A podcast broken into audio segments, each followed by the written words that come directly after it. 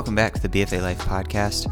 It's Josh here, and Nathan is not actually in today. He is at home right now. He and his beautiful wife Julie welcomed their first newborn daughter into the world, and um, so he is out, probably having lots of snuggle time and getting used to having a baby in the home. Um, Nathan and Julie, if you're listening to this, we're so happy for you and we love you, and we're just praying for you guys as you make this adjustment. In this episode, we are going to look back to the beginning of the year during our all staff conference. We had a guest speaker come in. His name is Greg Coles, and he is a TCK with a fresh perspective on what it means to have a kingdom minded sense of belonging. TCK stands for Third Culture Kid, and as a TCK myself, I really connected with his talk. Um, a lot of us here at BFA are TCKs, students and staff, so I hope you listeners will enjoy this. I benefited greatly from it. And without further ado, here's Greg Coles. Hello, BFA friends. I'm delighted to be with you today. Admittedly, being with you in this digital fashion isn't quite as exciting as actually joining you in Germany, but I'll take what I can get. My mission this morning is simple. I want to talk with you about how weird your students are. Specifically, I want to talk about the weirdness that typically accompanies third culture kid identity and how this weirdness creates a variety of challenges for TCKs as they try to figure out what it means to find a healthy sense of belonging. But because I am an incorrigible optimist, I also want to flip this idea of challenge on its head and propose to you that each set of challenges TCKs face in finding belonging can also function as a set of gifts.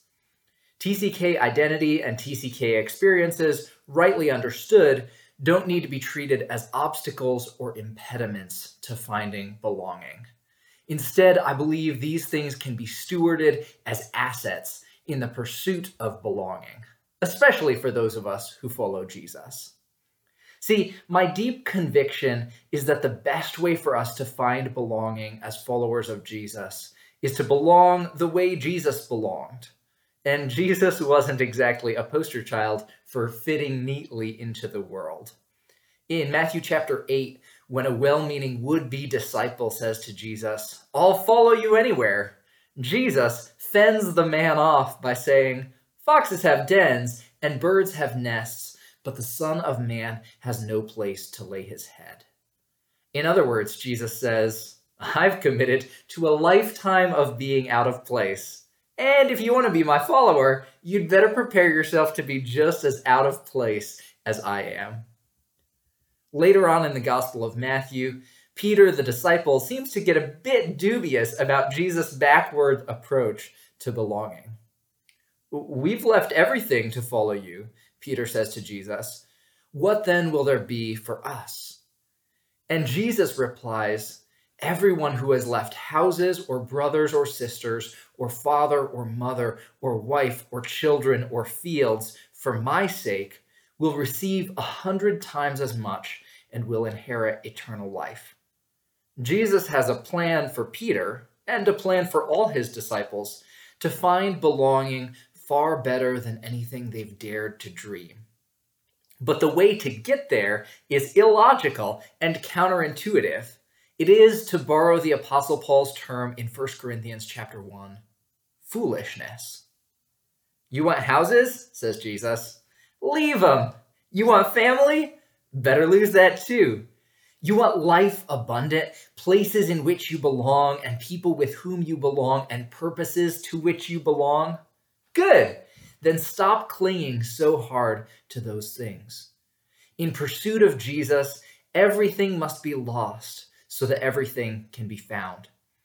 Everything must be made homeless so that everything can finally be made to belong. Our true belonging as followers of Jesus is counterintuitively found by giving up on the world's most obvious pathways to belonging. I hope that a lot of you have already experienced this truth in your own lives with Jesus. I hope your Christian discipleship has been characterized by giving up the very things you thought you needed in order to be happy, dying to yourself, letting go of your white knuckled grip on the world, and discovering along the way that what you gain as you radically pursue God's kingdom is somehow better than everything you lose along the way. Maybe that's the story you would tell about your life at BFA. And if that's not the story you'd tell, if you're not experiencing the abundant resurrection life that comes on the far side of daily death, then maybe God wants to give you a new story.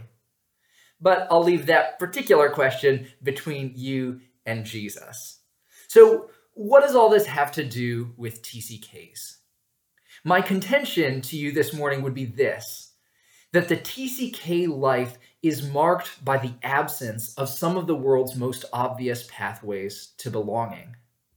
And if it is indeed true that our best belonging as followers of Jesus is counterintuitively found by giving up on the world's most obvious pathways to belonging, if the kingdom of God is really as upside down as Jesus says it is, then this is remarkably good news for TCKs who might feel disadvantaged in their search for belonging.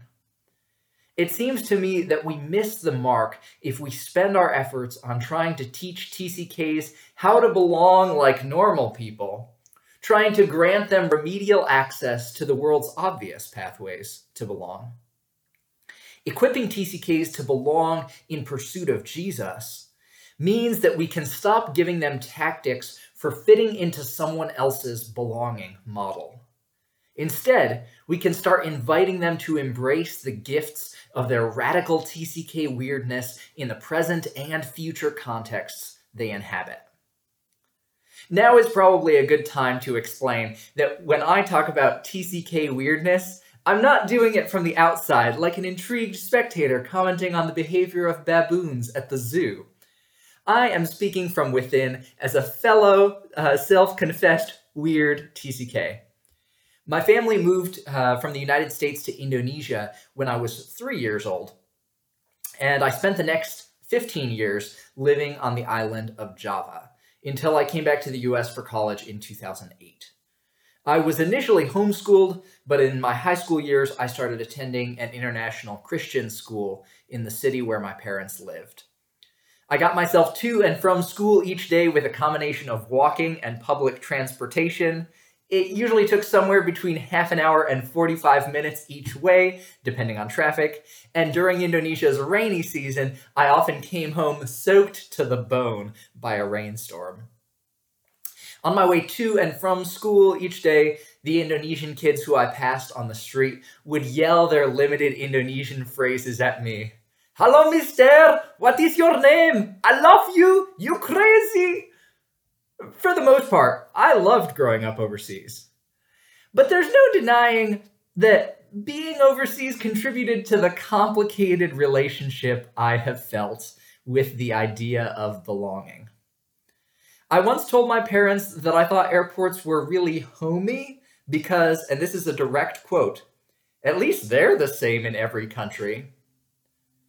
During one season of my childhood, when I was particularly insecure about my United States citizenship, I allowed myself to be photographed wearing a Statue of Liberty t shirt, knee high blue and white striped socks, and red and white spangled shorts.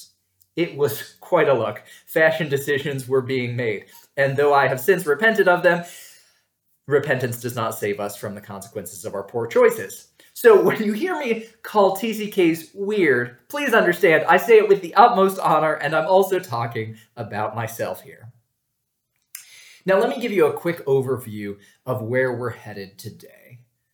I want to propose to you four sets of challenges that TCKs face in their search for belonging.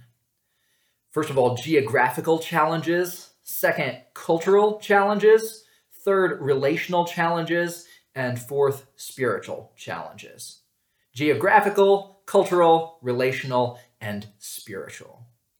To be clear, I'm not suggesting that this is an exhaustive list of challenges. We could probably add a whole bunch more. And I'm also not suggesting that TCKs are the only ones who face these challenges in their search for belonging. Certainly, kids who grew up in their parents' home country have their own sets of issues. But these four realms geographical, cultural, relational, and spiritual have been significant players in my own life and also in the lives of quite a few other TCKs that I know. And I think there's good reason to suggest that they might be significant players in the lives of the TCKs that you're working with as well. So, as we tackle each set of challenges, I want to offer some thoughts not only about why the challenges exist, but also about how these challenges can be reframed and re engaged as gifts.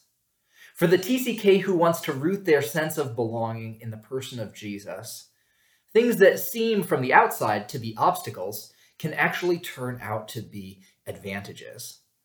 Again and again, as I hope you'll see, my proposal boils down to this. When we stop trying to train TCKs in strategies of normal belonging, and start embracing the unique blessings of weird TCK belonging. We become able to see the gifts that are embedded within circumstances that might on their surface look like challenges. Once we've moseyed through all four sets of challenges and reflected on the potential gifts embedded in each one, I'll conclude by offering four hypotheses about what BFA staff could do to facilitate their TCK students' search for belonging. So then, let's tackle our first set of challenges faced by TCKs the geographical challenges. A big part of our sense of belonging as human beings, I would argue, has to do with our relationship to the location that we're in. Is this place my home? Do other people agree with me that it's my home? How long is it likely to stay my home? If and when I leave it, how likely am I to ever come? These are tricky questions for a TCK to answer. When people ask me where I'm from, even now, and I've been back in the States for like 13 years, something like that, uh, even now, uh, when people ask me where I'm from, I usually respond by saying, from is a fluid concept. Growing up, I was highly aware that every nation I could possibly call home was actually somebody else's home much more than it was mine. Indonesia belonged to its citizens primarily, I figured, and to me in like a partial and secondary kind of way. And when it came to the US, I was barely more than a glorified tourist, regardless of what my birth certificate said. In the neighborhood where I grew up in Indonesia, there was this wall with an Independence Day mural painted on it that I would walk past every day on my way to school. The mural depicted a uniformed Dutch colonizer holding a gun being stabbed through the stomach by a shirtless Indonesian man with a bamboo pole, depicting the struggle for Indonesian freedom. And that mural, interestingly enough, turned out to be a pretty decent representation of my inner life as a TCK. I was, in this weird way, both the Dutch soldier and the Indonesian patriot. I was both the tall white outsider and the one who had lived his 15 most formative years on Indonesian soil. Which perhaps meant that I was condemned to keep stabbing myself in the gut with a bamboo pole for my entire life.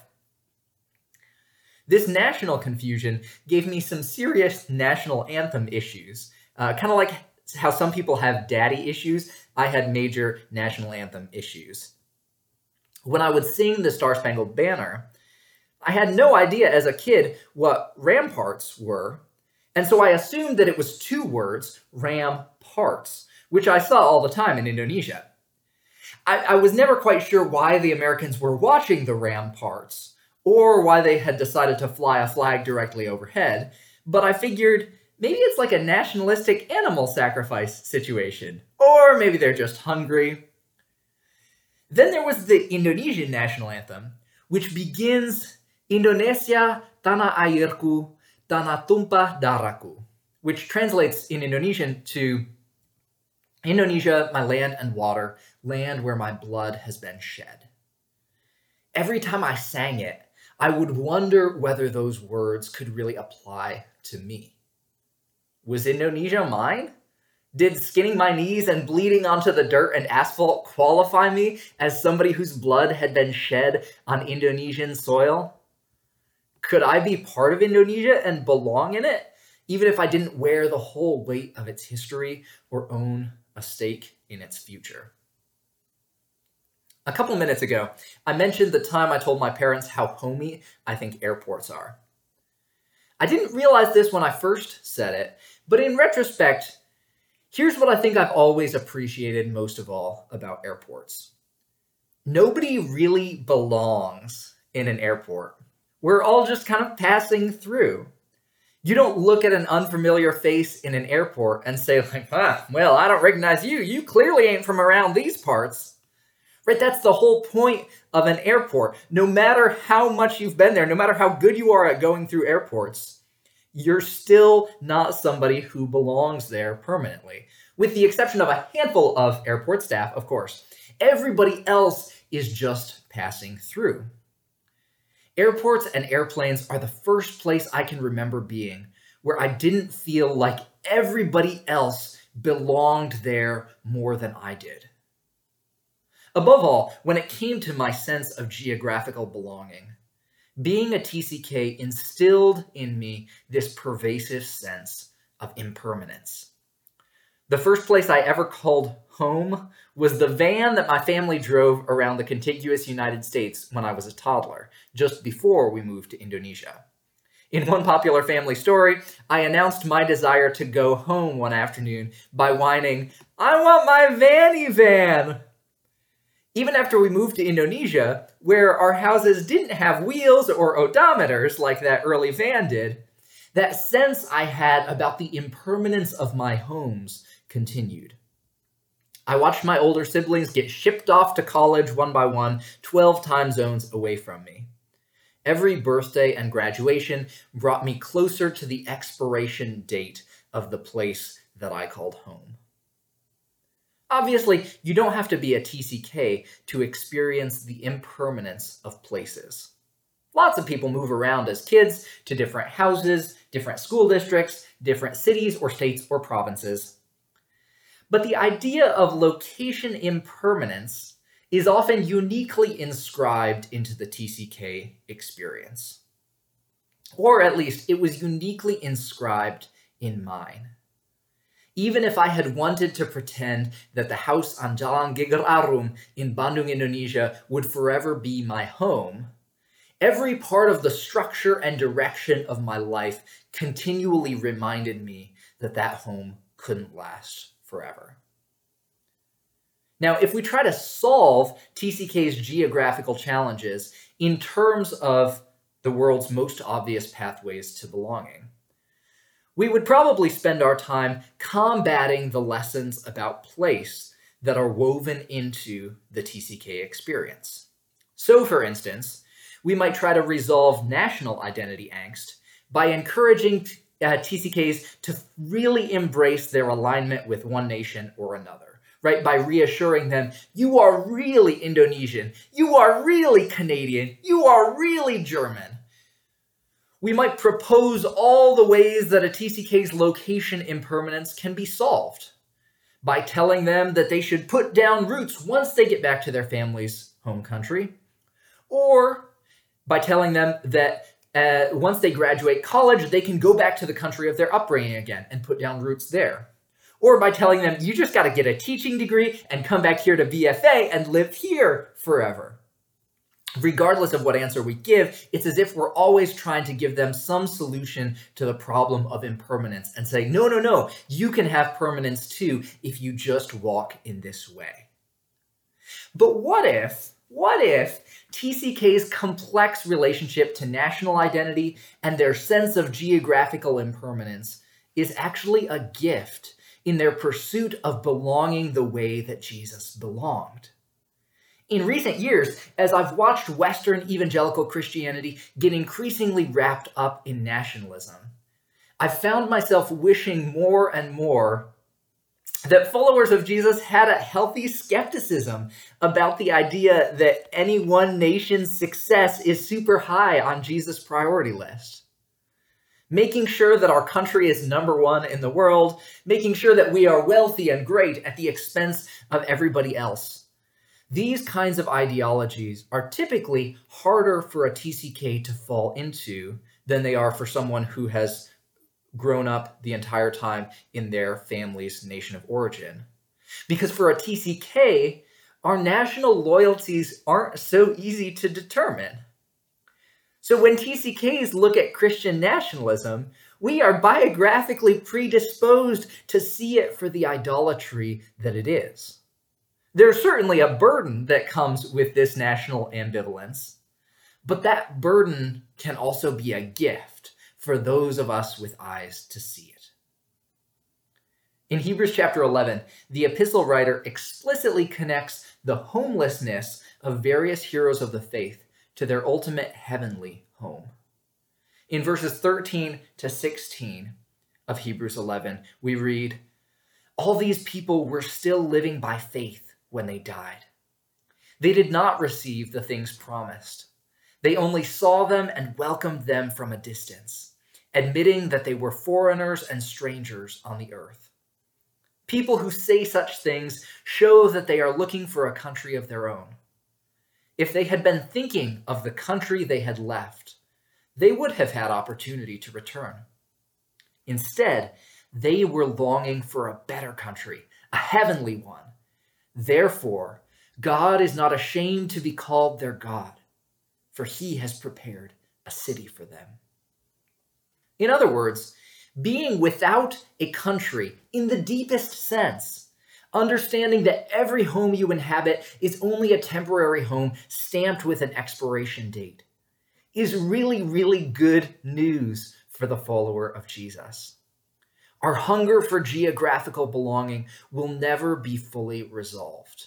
And it isn't meant to be resolved until we reach that perfect garden that the book of Revelation talks about, the place that our feet have been itching for all along. To be a TCK is to live with a built in reminder that every home between here and there isn't meant to last forever. So, that's our first set of TCK challenges and gifts. Let's move on to challenge set number two. So, challenge set number two, and these are the cultural challenges. Lois Bushong, uh, who's a counselor who has worked with tons of TCKs over the years, she tells a story in her book Belonging Everywhere and Nowhere about a TCK in a college class who gets asked by his psychology professor how his family celebrates Thanksgiving. And the student responds, Well, it depends where we are. And the professor leans in and says, But what are your family's traditions? How, how do you celebrate, culturally speaking? And the student finds it impossible to answer. For the professor in this story, the idea of a family's cultural practices ought to have a singular default answer that transcends the family's location. But for the TCK student, culture isn't the kind of thing with a singular default the student doesn't have one cultural approach. He has multiple cultural options that are constantly being filtered through context. Culture is kind of like a highway bypass that lets you dodge city traffic. When you behave in ways that fit with your cultural habits, you don't have to stop at every traffic light in the city and decide which direction to take over and over again you just hop on the same highway you always hop on and follow a set of predetermined actions that always bring you to the same outcome. When you're operating within your cultural norms, then, you don't have to ask questions like, should I smile at this person or not? Am I supposed to answer that question? How should I hold my silverware? right? You don't have to answer those questions. You can just hop on the highway bypass and let autopilot take over because your brain and your body already know how to do all of those things. And, and part of what can make cross cultural life exhausting, as a number of you I suspect have experienced firsthand, um, part of what makes cross cultural life exhausting is that activities that you're used to performing on autopilot suddenly require your very specific attention to every detail you suddenly don't know how to make small talk with your neighbors anymore. You don't know how to go grocery shopping. the highway bypass is suddenly closed for construction, and you find yourself stuck driving down city roads and stopping at every single traffic light to figure out which way do I go next. Compared to adults who grew up in one culture and are now living cross culturally, TCKs tend to be at both an advantage and a disadvantage. On the one hand, TCKs have practiced negotiating multiple cultural settings. Right? They've learned the city roads already, and so the loss of the highway bypass doesn't bother them quite the same way that it would bother somebody who's very used to living in a singular culture and always taking the bypass. But on the other hand, TCKs often can't point to any one culture and say, there's the culture I feel at home in. When the autopilot is available to me, here's the highway bypass I would take. There's a sense in which TCKs are always choosing from among cultural options.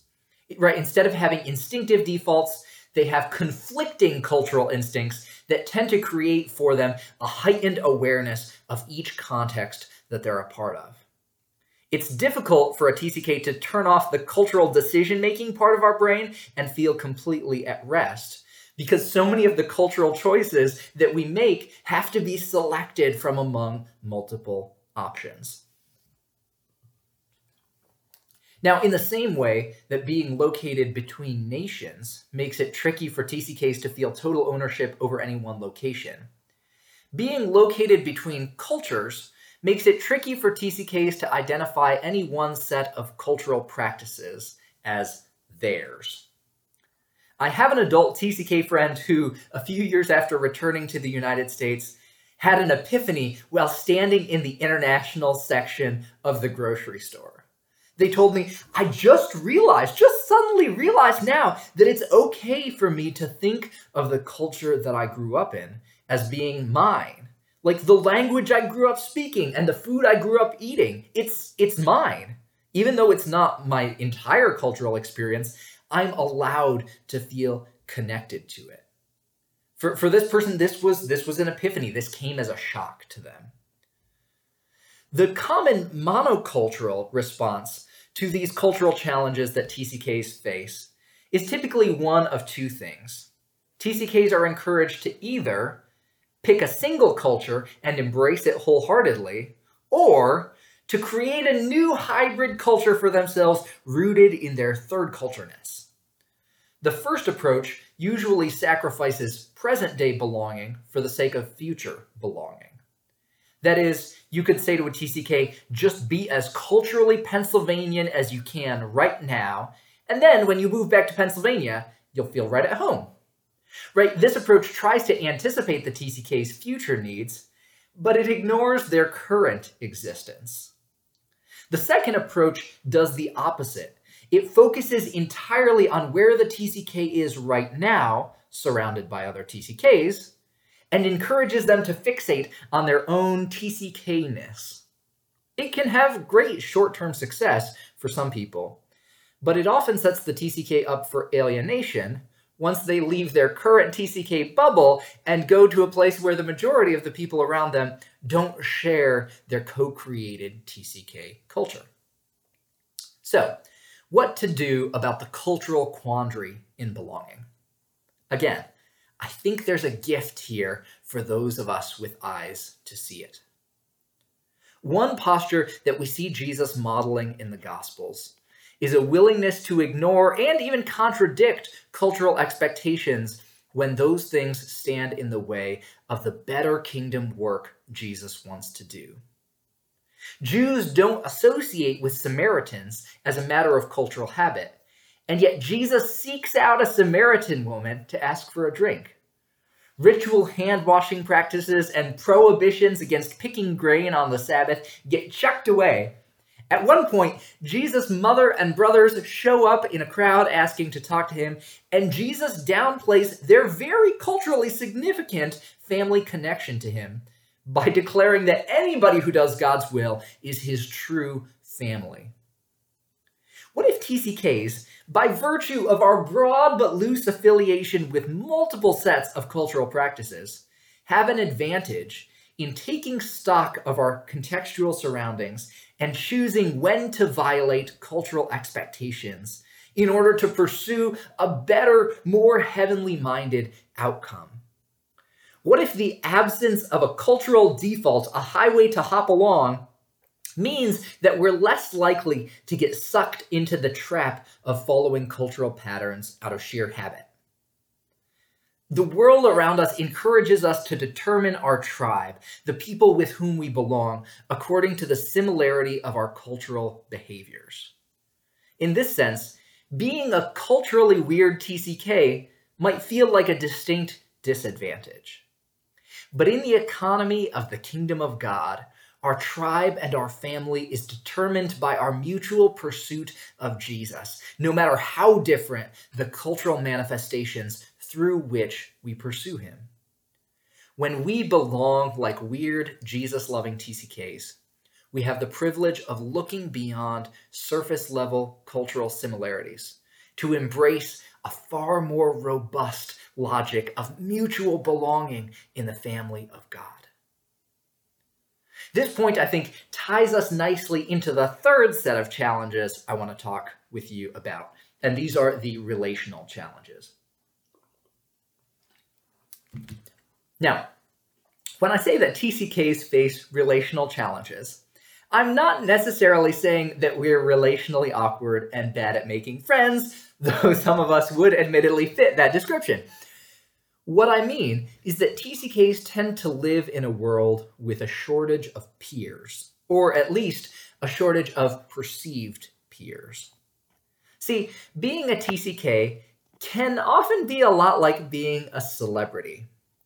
In the country you grow up in, you're an outsider and sometimes a very visibly obvious outsider, kind of like tall, white teenage Greg, surrounded by much shorter and much less white Indonesians. I stuck out like a very pale sore thumb. When I was growing up, it wasn't uncommon for total strangers to come up to me and ask if they could have their pictures taken with me, like they'd suddenly discovered Angelina Jolie hanging out on some remote Indonesian beach. Admittedly, not every TCK stands out from their surroundings as drastically as I did. But the feeling of being new and bizarre and different, the feeling of being an object of somebody else's fascination, that feeling never quite leaves you. And for a TCK, going back to your parents' home country typically does not dissolve that celebrity feeling. When you go back to the place your parents call home, the other kids want to interrogate you with a hundred inane questions about your life overseas, right? Do you wear clothes in Indonesia? Do you live in a tree? Is Indonesia really all purple like on the map? And yes, by the way, these are all real questions that my friends and I were asked by kids in the United States. So, even if your physical traits no longer set you apart from your peers, your peers' knowledge of your unique experiences can still set you apart as a kind of celebrity. And to be clear, when I use the word celebrity, I'm not necessarily indicating that the valence here, the value, is positive. Right? Some people love Justin Bieber, some people hate Justin Bieber, some people are indifferent to Justin Bieber, but everybody is aware of Justin Bieber. TCK celebrity means that people are aware of our difference, regardless of whether or not we want them to be aware of it. This celebrity status, this awareness of difference, poses a real challenge in developing new relationships. There's a tendency among many of us to equate belonging with uniformity, which means that being known for your TCK differences from the normal of your surroundings is an inherent threat to belonging. And to the degree that TCKs buy into this mentality, this idea that uh, you need to be uniform in order to belong. To the degree TCKs buy into this mentality, we have two primary options for making friends. We can either make friends exclusively with other TCKs, or we can try to earn our way into predominantly monocultural relational spaces by pretending that we're just as monocultural as everyone else. I have tried my hand at both of these approaches. The first one served me decently well at my international high school. But the moment I left that TCK rich community and moved to the US, I found myself with a massive relational chasm and no good strategy to fill it. So when I reached college, I took the opposite approach. I told people when they asked me where I was from, I told them I was from New York State, which was sufficiently true since I'd been born there and spent the summer before college there. And for the first several months of college, in most of my social circumstances, I made it my aim to be mistaken for someone who had always lived in the US. Along the way, though, a strange thing happened. I started to realize that the people I did tell about Indonesia, the people who actually knew me, no matter how different we were, were the people I wound up finding belonging with. It wasn't the people I tried to trick into thinking I was just like them. And it wasn't fellow TCKs. It was the people with whom I took the risk of being honest. I'm so grateful for the way that my TCK identity forced me to rethink healthy relationships in that season of my life. It was the first time, though by no means the only time, that I came to appreciate what a terrifying and wonderful and healing thing it is to enter into relationship as yourself, rather than as the person you believe other people want you to be. As I learned to embrace the totality of my TCK weirdness in my relationships with monocultural college friends, I came to see my differences from them not as defects in our friendship, but as design features that strengthened our connection. And, perhaps best of all, I also started to realize that I had a lot to learn from my US bred friends, just as they did from me. Being a TCK didn't make me an outcast, but it also didn't make me some morally or culturally superior creature who needed to bless everyone else with my extraordinary presence. We were just different. And those differences were part of the genius of our togetherness, like the Apostle Paul's one body with many parts in 1 Corinthians chapter 12. If there's one trend I've noticed among my fellow TCKs that concerns me quite a bit, it's the trend of seeing TCK identity as an alienated and yet superior status. I can think of a number of TCK friends who, being thoroughly convinced that no one in their parents' home country would truly understand them, went off to college with a kind of martyr complex and remained relationally isolated, largely by choice. They stayed well connected with their old TCK friends, not simply as a way of keeping those relationships strong, but out of desperation, because they'd persuaded themselves that only TCK friends could meet their relational needs. Here's the reality TCK friendships are special, and there is a kind of knowing that can happen so easily in those relationships and feel really elusive elsewhere. But it's not by accident that God puts us in community with people whose stories are different from ours. The TCK's weirdness is a gift that functions best when it is shared with non TCKs. And TCKs need non TCKs in order to grow and function as part of a larger kingdom body. At least, I am pretty sure the Apostle Paul is with me on this one.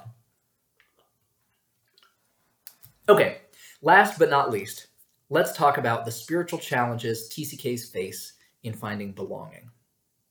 I want to address three challenges in particular all of which may be true to varying degrees depending on each TCK's individual story. First, for TCKs with parents in Christian ministry, which isn't all of us, but is certainly a disproportionately large number of us compared to the global average, we tend to face increased pressure to share our parents' perspectives on religious and even social issues. Even if no one intends to put this pressure on us, our mere celebrity status as highly noticeable people means that our relationship to our parents' beliefs can also become highly noticeable. And no matter how much some parents might try to ease this burden, it's a very different thing to wrestle with a question like the existence of God when you know that your answer could impact your parents' paycheck. Second, Whereas churches in Western contexts often blur the line between religious belief and cultural affinity, this blurring is much harder to do as a TCK. So, for instance, although the term evangelical has a technical theological meaning, it has largely come to function in the United States as a shorthand for a subculture that has its own specialized dialect used by insiders, that produces its own music and movies, uh, a, a subculture that can be courted by politicians as a voting bloc. People who grow up exclusively within a subculture like evangelicalism can find themselves pairing questions of spiritual belonging and cultural belonging because they see the same pairing happening in their church communities. So I, I know that I am evangelical and believe evangelical things. Why? Because I use the dialect used by evangelical culture. I watch the correct music and movies. But for a TCK, who has seen religious belief expressed along a variety of different cultural practices, this equation between religion and culture is much more difficult to perform. Third, the breadth of TCK experiences sometimes makes it difficult to accept the simplistic answers that are typically given to young people who ask spiritual questions. I remember vividly the time a missions team from a church in the US came to Indonesia to lead a vacation Bible school for me and my parents' coworkers' kids. One day, their lesson was on magic.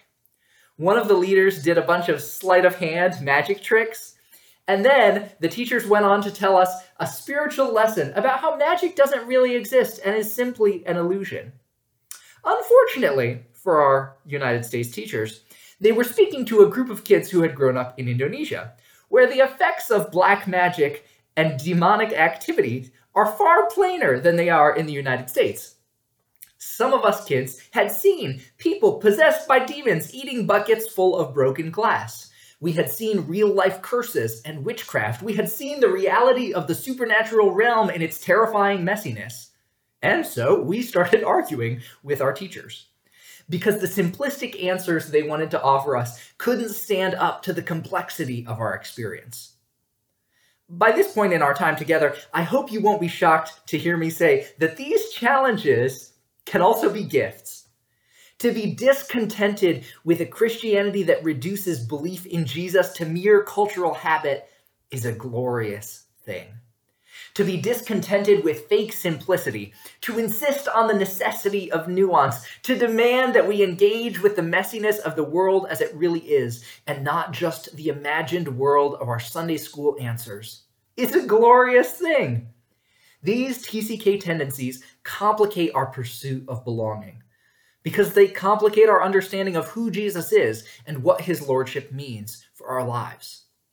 But I would propose to you that Jesus was a complicated guy, and a complicated faith that has wrestled deeply with hard questions is therefore a stronger faith, a faith that's more likely to withstand the inevitable challenges it will face down the road. In 2012, the Lebanese American writer Nassim Taleb coined the term anti fragility which he used to describe systems that grow stronger as a result of outside stressors, fractures, and failures. Antifragility isn't just resilience. He writes The resilient resists shock and stays the same. The anti fragile gets better. Though Taleb certainly doesn't have the faith identity of teenagers in mind in his book, I think the concept is well suited to the question of how we can facilitate TCK's spiritual belonging. Though our instinct might be to want to simplify the journey, to smooth out all the story's lumpy bits with a rolling pin, honest and thoughtful struggle is actually a significant gift to the people who experience it. At least, that's my hope and prayer for the students of BFA and for all of you. In closing, then, I want to offer four hypotheses about what it might mean for BFA staff to be supportive in your TCK students' quest for belonging. I call these hypotheses in large part because I want you to receive them in the speculative nature in which I offer them. After all, I don't know the BFA context anywhere near as well as you do. I've actually never even set foot on Europe unless you count a layover to the Amsterdam airport when I was three years old, which I definitely do not count. I'm also a person whose classroom teaching experience is exclusively limited to college students in the United States, which is admittedly a very different crowd than the crowd that you are working with. So, the things that I say here, and the things I've already said in the last half hour or so, will really only have value to the degree that you are all willing to collectively do the work of translation with me and make these ideas applicable to your own context. Hopefully, if the technology accommodates us, I'll be joining you for some Q&A in a few minutes, and I would love to carry on the conversation there. So then, on to the hypotheses. Hypothesis number one don't try to solve the belonging challenges TCKs face by teaching them how to belong like a monocultural person. Instead, embrace TCK weirdness and the better Jesus rooted belonging that can be found by leaning into these challenges. In a sense, this hypothesis is simply the logical conclusion of the whole structure of my comments today. If indeed you're on board with the idea that the challenges TCKs face in finding belonging can be reframed as gifts and blessings and advantages for those who follow Jesus, then it only makes sense that the people who love TCKs would demonstrate our love by not trying to save them from dynamics that don't require saving. And yet, I have a hunch that this is much easier said than done. It's one thing to say in the abstract that you want to encourage TCKs to lean into the, their TCK weirdness instead of trying to save them from it. It's another thing altogether to witness their sense of nationlessness and not want to respond by compassionately bolstering their patriotism. Or to hear their cultural uncertainties and not try to disciple them into the cultural expression that you like best or to watch them struggle relationally and not simply reassure them, it's okay, only other TCKs will ever truly understand you. Or to let them grapple with difficult spiritual questions and resist the urge to waltz in with a tidily prepackaged answer to alleviate their angst. I've noticed a tendency within myself, and also I think in a lot of other people, to feel like it's our job to help people experience the world the way we've experienced the world. It's a well meaning impulse, I think, because we know how we've encountered Jesus and what has contributed to growth and beauty in our lives. And we want other people to also encounter Jesus and also find growth and beauty in their lives. So we take our lives as a rubric for someone else's future success. If reading Christian apologetics is the thing that saved our faith, we want other people to read Christian apologetics too. If we've encountered Jesus in marriage, we want them to get married too. Whatever national and cultural and relational and spiritual approaches have worked for us to find belonging, we assume those same approaches will work for others. The better way, it seems to me, especially when we're dealing with the particularities of TCK weirdness, is to let people's journeys with Jesus be uniquely theirs and to let go of the assumption that the avenue through which we have encountered Jesus will necessarily be the best avenue for other people. Hypothesis number two aim to set students up for belonging not only in their current setting, but also when they leave their BFA TCK bubble. Like we talked about before, there is a strain of TCK aware care that attempts to solve the challenges of TCK belonging by telling TCKs, you're weird in a special kind of way, and you and your fellow TCKs can fully embrace that weirdness by creating your own subculture right here with us. I'm very sympathetic to the emotional and psychological needs students have that lead us to foster these kinds of attitudes. And yet, having seen TCKs who come out of those environments and then hit their parents' home country like a ton of bricks, I'm concerned that this approach might be prioritizing students' short term happiness over their long term health. Whatever strategies we offer TCKs when it comes to establishing a clear sense of their belonging and fit within the world, we want to be attentive in fostering strategies that are applicable not just in their current context, and not just if and when they reach their parents' home country, but strategies that are universal enough to apply to each context they enter. This is why I'm a big fan of emphasizing the upside down and counterintuitive nature of our belonging as followers of Jesus. Because this is a principle that remains true across every culture, as applicable to the BFA student as it is to the former BFA student now living 7,000 miles away. I also recommend teaching TCKs to treat every new context they encounter, including their entry into their parents' home country, as a kind of cross cultural encounter. Before I moved back to the US for college, my parents and I used to study US culture together. We would watch Hollywood movies that were popular at the time and then discuss the cultural values and priorities and expectations implied by the movies and what made them popular. It felt a bit silly at times to do this, but it was also a really useful exercise in learning to think about my future home as an object of cultural analysis. Hypothesis number three resist the temptation to offer belonging by way of false certainty. Instead, face the fear that accompanies the unknown.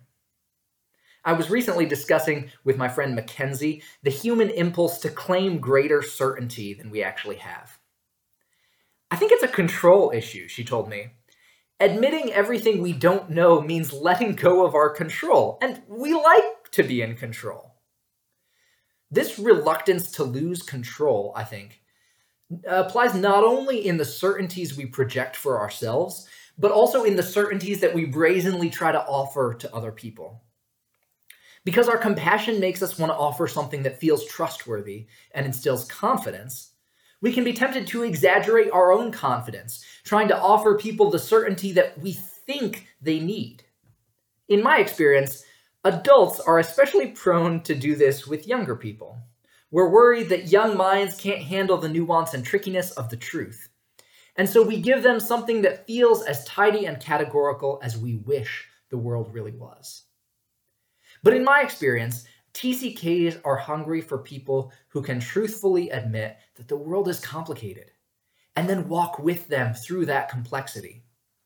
Your students will face the unknown whether you want them to or not. The only question is whether you'll invite them to face it with you or leave them to face it on their own. And finally, hypothesis number four valorize the ways God works in all cultural expressions. When we're talking with culturally complicated people, it's easy to want to take sides. We might try to praise our TCK students' parents' home culture and do so in a way that correspondingly looks down on the TCK's growth culture. Or we might praise the TCK's growth culture and simultaneously belittle their parents' home culture in the process. Or we might praise the unique beauty of TCK multiculturality while simultaneously downplaying the beauty of the monocultural expressions all around them. The path of wisdom, it seems to me, is to celebrate the reality that God is made manifest and is at work in distinctive and important ways within every cultural expression. The TCK who embraces this reality will have the freedom to see God at work in their TCK bubble, as well as in the country they currently live, as well as in whatever country they go to next. And the TCK who has learned to see God at work in every context they inhabit has access to the best kind of belonging imaginable. I want to close by repeating Jesus' words to Peter in Matthew chapter 19. Everyone who has left houses or brothers or sisters or father or mother or wife or children or fields for my sake will receive a hundred times as much and will inherit eternal life. Notice that Jesus doesn't deny that things are left behind to follow him. He doesn't say, Peter, you idiot, you didn't give up a thing, now quit whining and go stand by Thaddeus. He recognizes that there is real loss and sorrow in following him, that real and beautiful and obvious pathways to belonging have been ruled out. And yet, what Jesus promises his followers is a belonging that's a hundred times better than everything that we've lost in pursuit of him. He promises an upside down belonging that finds its greatest gifts in the midst of challenges that look impossibly hard. This is my prayer for the students of BFA